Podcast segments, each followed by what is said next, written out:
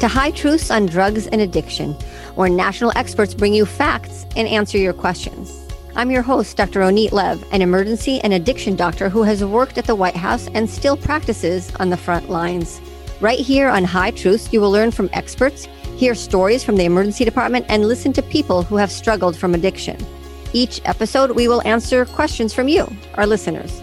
To learn more about the show, submit a question, access educational material, or even take a quiz, you can visit us on hightruths.com. Hey, you are in for an intriguing conversation. Many people have heard about the risk of your brain on drugs, but what about your skin on drugs? Today, we're going to talk about skin, the epidermis. I remember a grade school joke You'd come to children who were around and say, Hey, your epidermis is showing. And then you'd giggle and walk away.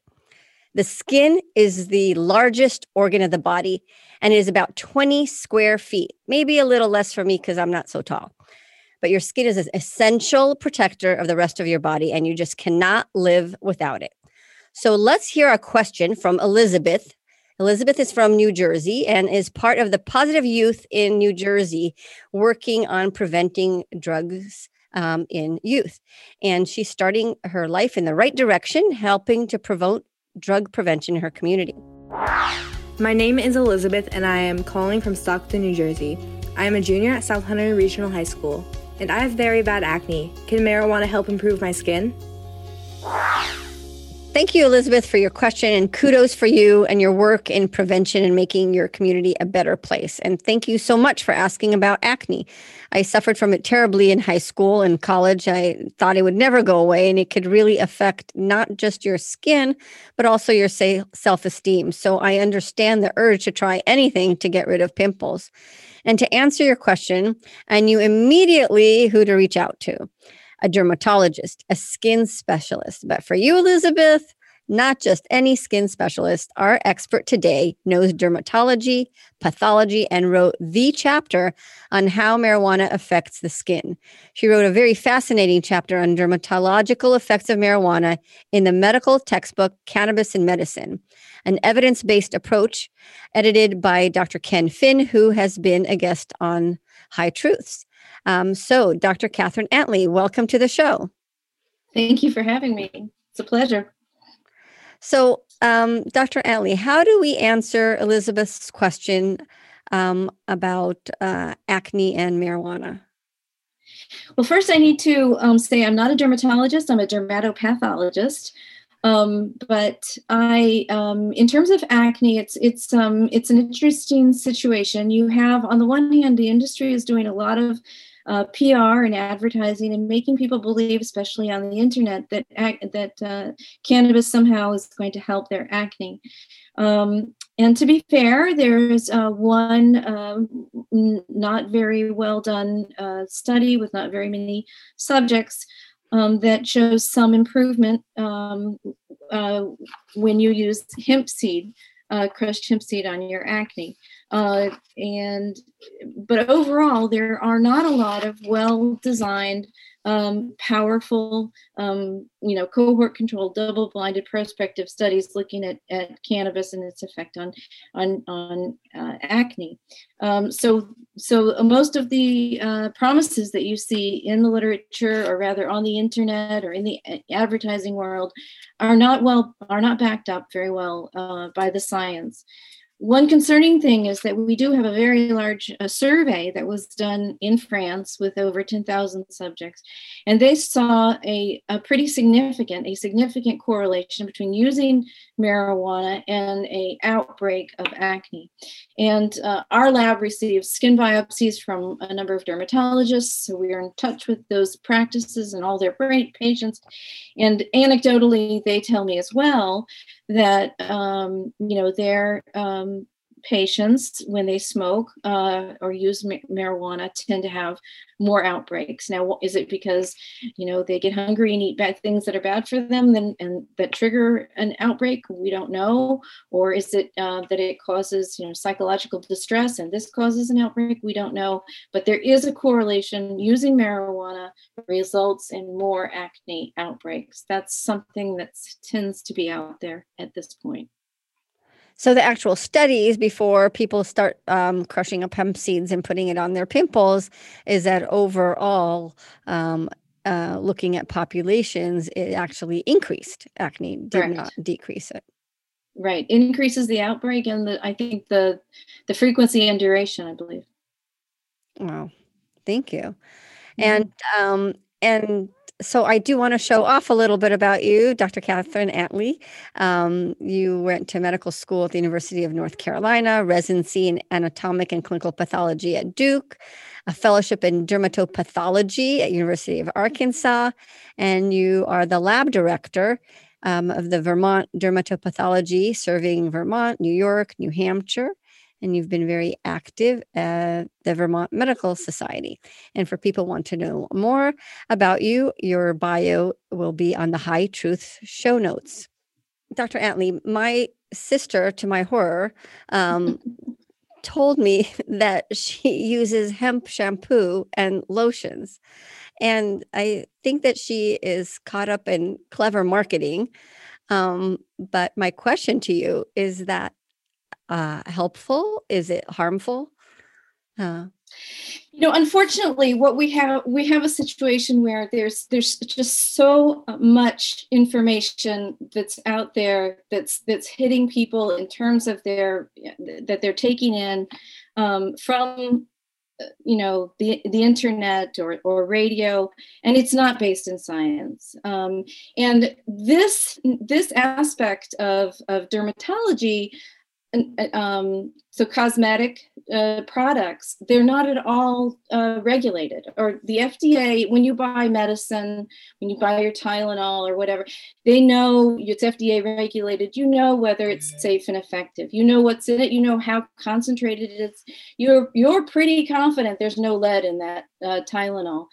Um, when you are talking about creams or shampoos or soaps um, these things it's a gray area. And the, the fda has uh, you know not done a really wonderful job of of of regulating that area of of science of, of the cannabis science. So we're having a lot of um, of products that are on the market that are are out there and unfortunately they're not regulated. So why is this a problem? It's a problem from a couple of standpoints. One is you don't know whether the cbd and thc that they say is on the label is actually on the on the label. In other words it does that shampoo really have the cbd that it's that it says on the on its label that it, that supposedly has. That we don't have good evidence that that that happens. Um, so it may probably only 30% of them are accurately labeled. Um, that means a lot don't have CBD, don't have as much CBD, or maybe have too much or have contaminants. Contaminants could include um, THC, which has been documented. It could have uh, mold, heavy metals. In other words, we don't have the regulation uh, in this part of the market that we really should have. So what we've seen with situations like this where people put you know creams and whatnot on their on their skin um, there are you know i know of at least one case where someone went for a job interview was hired the he had a um, urine test. Well he came back positive. He said i'm not smoking. I don't use any thc it was from the cream. So this it is possible to absorb these um, psychoactive agents, be it CBD or THC, um, from the creams, it is possible for them to trigger a positive, um, um you know, drug urine drug screen. Um, and so these these are all pitfalls that I think most folks are are completely and utterly unaware of. I think yeah, I, I think it's dangerous it's it's clever marketing, very clever marketing. She showed me a shampoo bottle with a little marijuana leaf that she's she's using. Um, but uh, you're very right about the labeling. Uh, there was published in the Journal American Medical Association where they actually tested um, both CBD products and THC project um, products, and they documented the inaccuracy in the labeling. And as emergency physician, people i've never seen anybody come to the hospital with cbd poisoning but i have seen patients come to the emergency department when they thought they were using cbd but they had thc poisoning Dr. antley what about the claims that THC or CBD is good for cancer?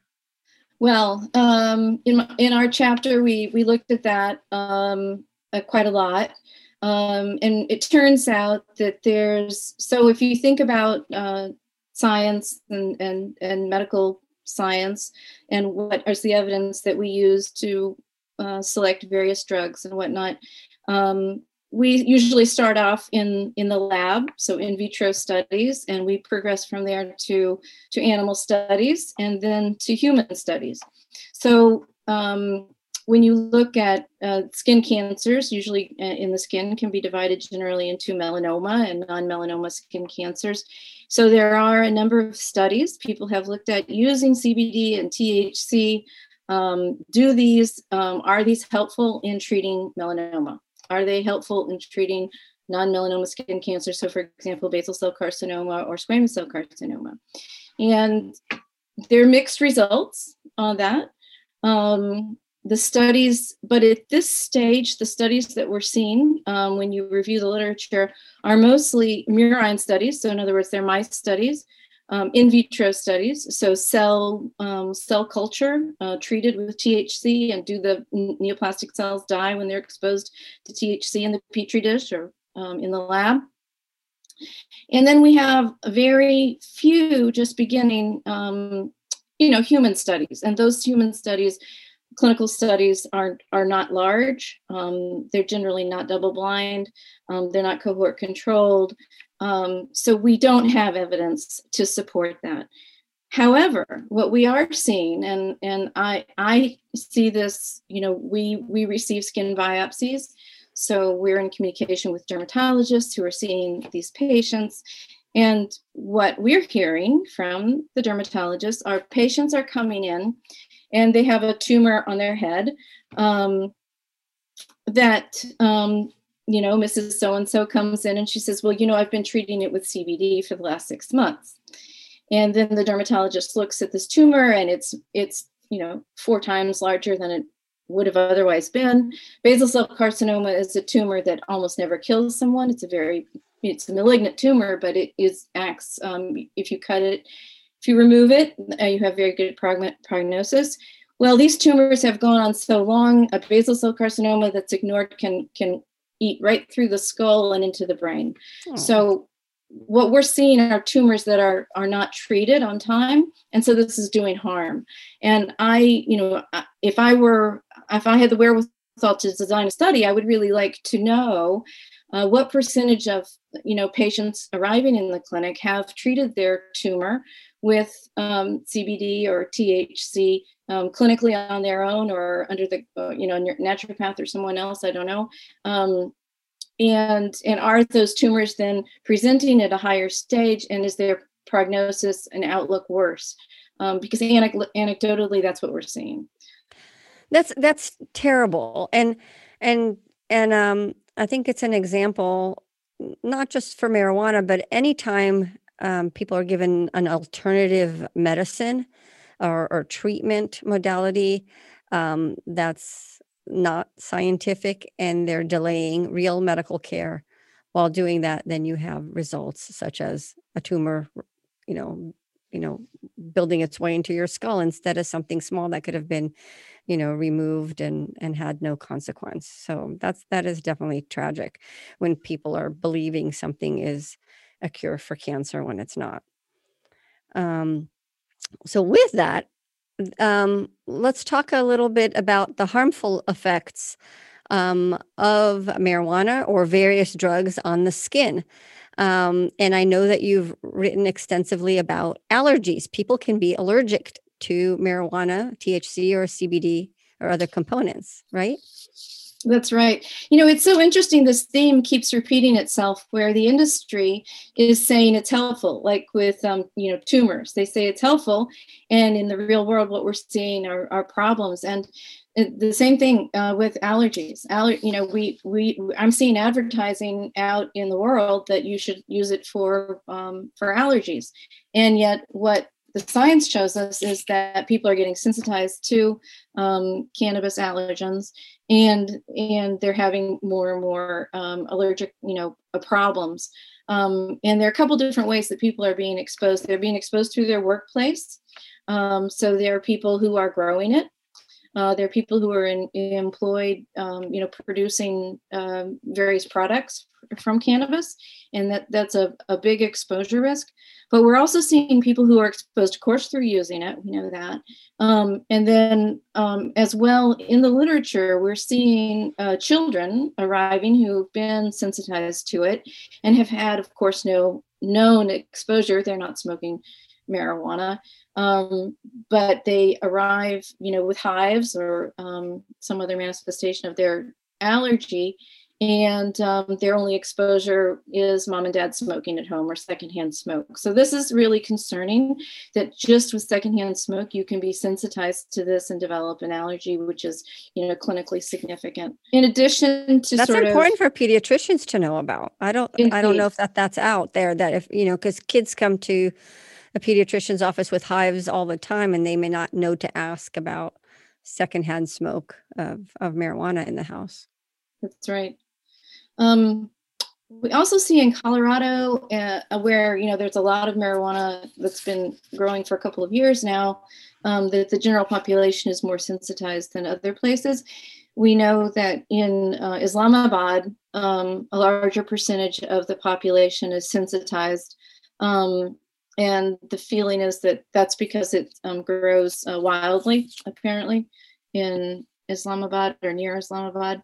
Um, so the allergen, um, I'm told, is small and it floats in the air for, for many miles.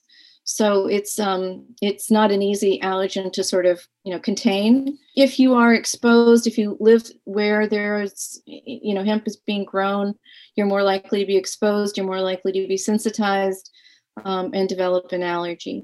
Um, Interesting. What about um, herpes? You mentioned, I thought that was intriguing that there could be an association with marijuana products and herpes.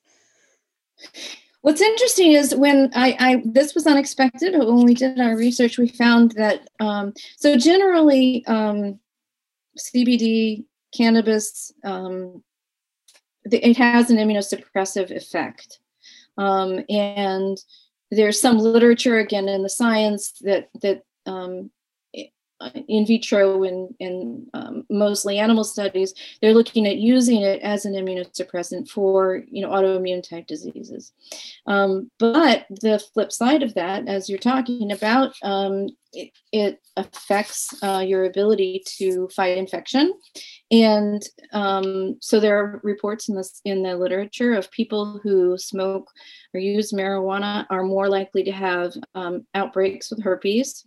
Um, you know, Kaposi sarcoma is a sarcoma that's uh, associated with human herpes 8. And if you use marijuana, you're more likely to have Kaposi's. If you have Kaposi's, it's more likely to be, you know, larger, a, a more more of a problem.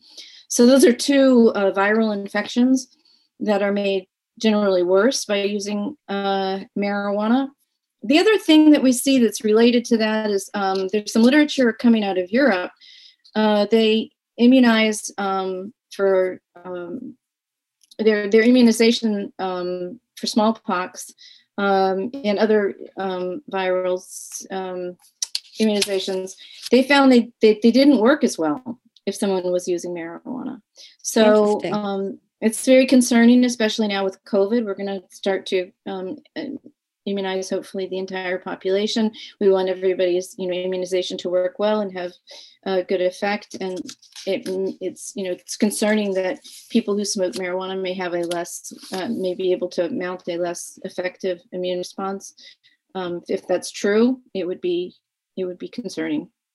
So let me repeat a little bit what you just said to make sure I we have that clear. That um, using marijuana um, I don't know if it's smoking or edibles, can decrease your immune system and therefore make you more susceptible to infections that can uh, pop up, such as herpes.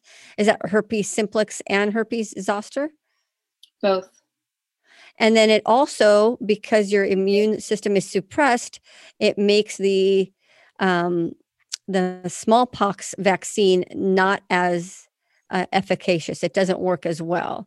Um, right. And that's been studied, right? We know that smallpox vaccine doesn't work as well in, in people who have used cannabis. Yeah, there's literature coming out of Europe. Yeah. In, okay. And then that makes you think, well, is that the same for the COVID vaccine or not? A COVID vaccine is different. It's an RNA vaccine versus a live vaccine. Um, so, um, yeah, what you if you're going to get a vaccine, you want it to work. You don't want to uh, harm, you know, put a hinder in that. Um, you also published about arteritis. Can you tell our listeners what's arteritis and how is that associated with cannabis?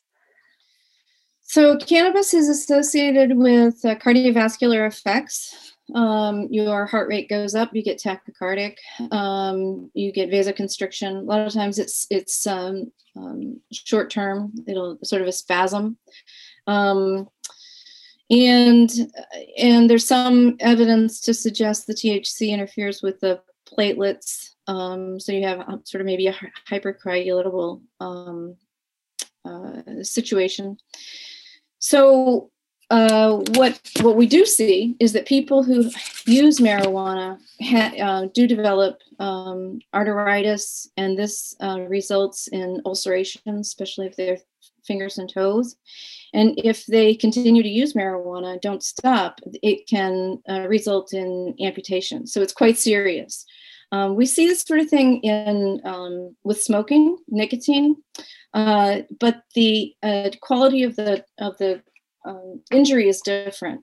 So with smoking, it tends to be tends to happen after a long period of time of smoking, and there's damage to the endothelium of the um, of the vessels, and you get to classic atherosclerosis, calcifications, thickening, and damage and whatnot. When you stop smoking, eventually you will have repair, but but you don't get um, the, the, the reversal of the disease is not as um, striking as when you stop using marijuana. When you stop using marijuana, these um, and it, uh, the treatment is stop using marijuana and give um, aspirin. And if you can convince someone to stop using, they heal up. It's really quite remarkable because the endothelium of the um, you know vessels it's not it's not harmed as much. It's more of a of a an acute uh, narrowing of the of the vessels which eventually becomes quite dangerous someone's smoking all the time and won't stop. But if they stop it is it is reversible which is nice. And it's and not it's very that, underreported and and you see that change as a dermatopathologist actually on under the microscope. You see these changes of people before and after and what happened to them and their history and you actually see what their skin looks like um, you know, at the cellular level? Well, they'll heal. You know, they'll heal right up if if they stop, uh, especially with you know, like I said, with the aspirin, which um, makes the platelets less sticky. So yeah. Right. And I think any um, patients out there who know that if they've had any complex wound care um, or, or skin treatment, they are asked not to smoke because it is a vasoconstrictor. Um, Absolutely. And yeah. And so similarly, uh, I guess marijuana smoking can cause that type of effect as well. Right. Right.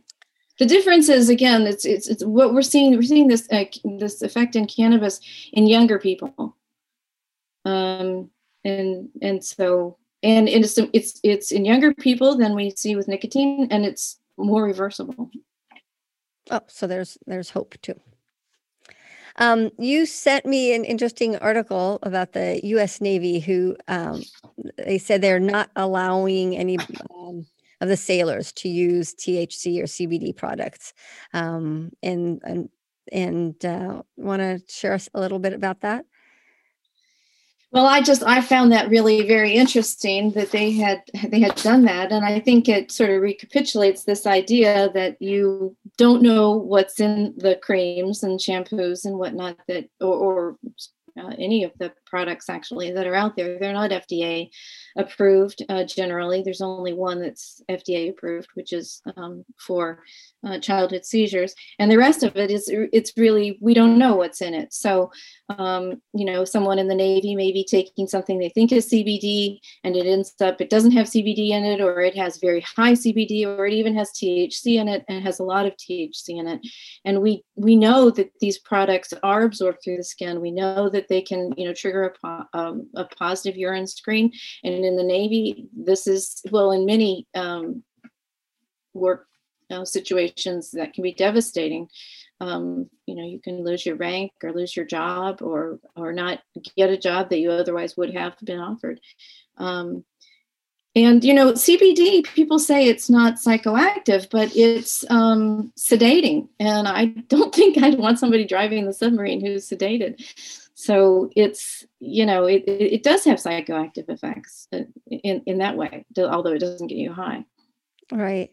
So I have two um, I have two daughters in the U.S. Navy, and I passed on that article. Although they already know, they they they know uh, ahead of time, and they're they're they're told not to use these products and very very careful. And um, and it's even though it's getting hard to do that, it's uh, I've gone bef- uh, before COVID to restaurants, and they will have a a hemp salad, and you can't eat that salad, or you could lose your job it's a real problem to, I think, employers uh, everywhere, not just the U.S. Navy. But um, Catherine, can you tell our listeners um, how you became interested in marijuana and the association with dermatopathology? Well, we're, we're from we live in Vermont, and uh, in 2013 or so, I uh, was washing dishes in the kitchen, and I heard over the radio that they were planning to uh, changed the law uh, around cannabis. And I um, wasn't really sure that was the best thing to do. And so I thought, well, this is a small state. I'll go talk to my representatives. And, and so I went to Montpelier and found my representatives and said, you know, I'm not really sure this is a good idea. Here are some concerns. I just wanted to let you know. And they said, oh you're a doctor i said yeah and they said well you you you testify next week on why this isn't a good idea and so then i became real smart real quick i learned everything i possibly could about this. And and the more i learned the, the more you know um shocked i was actually that we were going down this road. Right. And you bring such an interesting perspective um, you know the, this your your skin and and what you see under the microscope and, and the effects on it. I think that that's something most people don't even think about.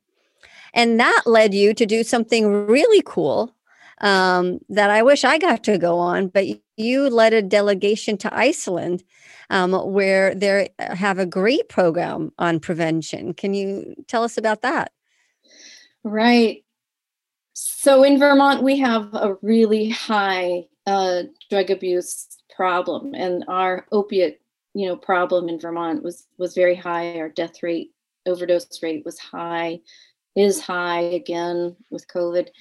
Um, and so we do have a lot. So one of the concerns with cannabis was, you know, is that going to lead to more drug use non-cannabis drug use or not? And um, that led us to look at iceland and iceland has um, one of the most interesting uh, models you know in the world right now.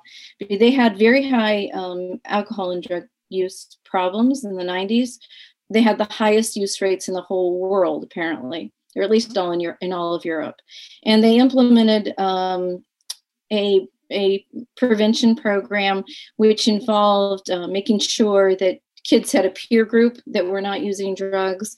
Um, they uh, made sure that the after school activities were interesting. Um, they made sure that that um, advertising for alcohol and tobacco and whatnot was um, kept away from kids effectively, not just on paper. And all of these, um, and I don't think you can even buy alcohol in the you know stop and goes. You have to go to a, a, a liquor store. So all of these uh, areas um, they made they made changes and the effect was that they decreased their alcohol and drug use um, you know precipitously in the first 10 years so that they were the least in all of Europe and then they kept on going for the next 10 years. So their their their program actually worked. So with that in mind I felt like you know Vermont would be interested in learning about this. And we're a small state so maybe we could implement this too. And the, the other piece to their program which is so important is they would do um, studies really um, surveys of their students every year and um, find out where their risk factors are and where their protective factors are. So, if all your friends are not using drugs, then that's a protective factor. Spending more time with your parents is the most important protective factor. So, they took a scientific approach, um, and then using that data every year, they refined it so that so that the changes that they made in the environment was most important for that that small community, that school district. Um, so that's that's really why we did that. And um, uh, there are a couple of pilot programs happening right now in in vermont um, using iceland's model. Wow. And what are the results in iceland? I think they've had great data results in, in doing that they, they have. They've they they the first 10 years they decreased their alcohol and drug use. They were leading you know europe and they i think they went, went from first place to last place. Wow. and then the next 10 years they just kept on going down. So they have really low alcohol and drug use among their and, teens. and is there a problem with marijuana in iceland or no? When i went there it was illegal. Um i can't remember if it's decrim or not.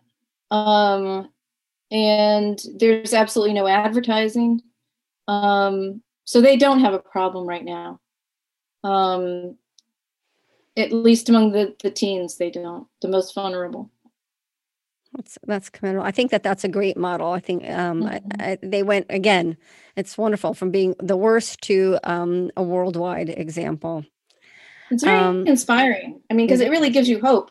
With with drug, it's just it's such a large problem, and it feels so out of control. I think for the individual family, that it um, it's really wonderful to see somewhere that the community came together and made changes that um, that, that that that improved their situation so much.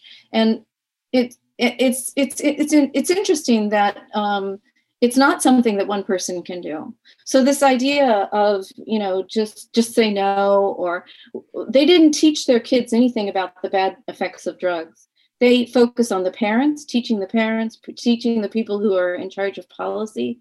And then they um, they make change those people make changes in the environment of their children um, that that protect their children because children aren't really you know the prefrontal cortex isn't really developed so they're not really in a position to be able to make rational decisions about drugs. And that's the sort of the premise of, of iceland. They leave it to parents and the community of parents because one single parent really has a very difficult time making a, a positive change. Well that's that's um that is inspiring and i think it's innovative and, and makes sense um, end the show with advice to our our caller, which is Elizabeth. So, do you have any uh, words of wisdom um, for to Elizabeth? So I think, yeah. So I guess where I would end is um, just thinking again about this idea that the the marijuana products, the cannabis, uh, the CBD and THC products that you see in the drugstores, the labeling, um, and, and on the internet it's very important to keep in mind that these are although they say they're regulated they are not regulated. And we don't have a good handle on what's in them. When you buy them you don't know the level of thc or cbd reliably. The fda is not um, going behind these industries and making sure they are what they say they are. And worse than that there's a lot of contamination with heavy metals pesticides mold. So these products i think it's fair to say right now are just not safe. And so I, that that would be my advice is to to steer clear. Yeah. And elizabeth my um I just want to really thank you for your question and, and calling in.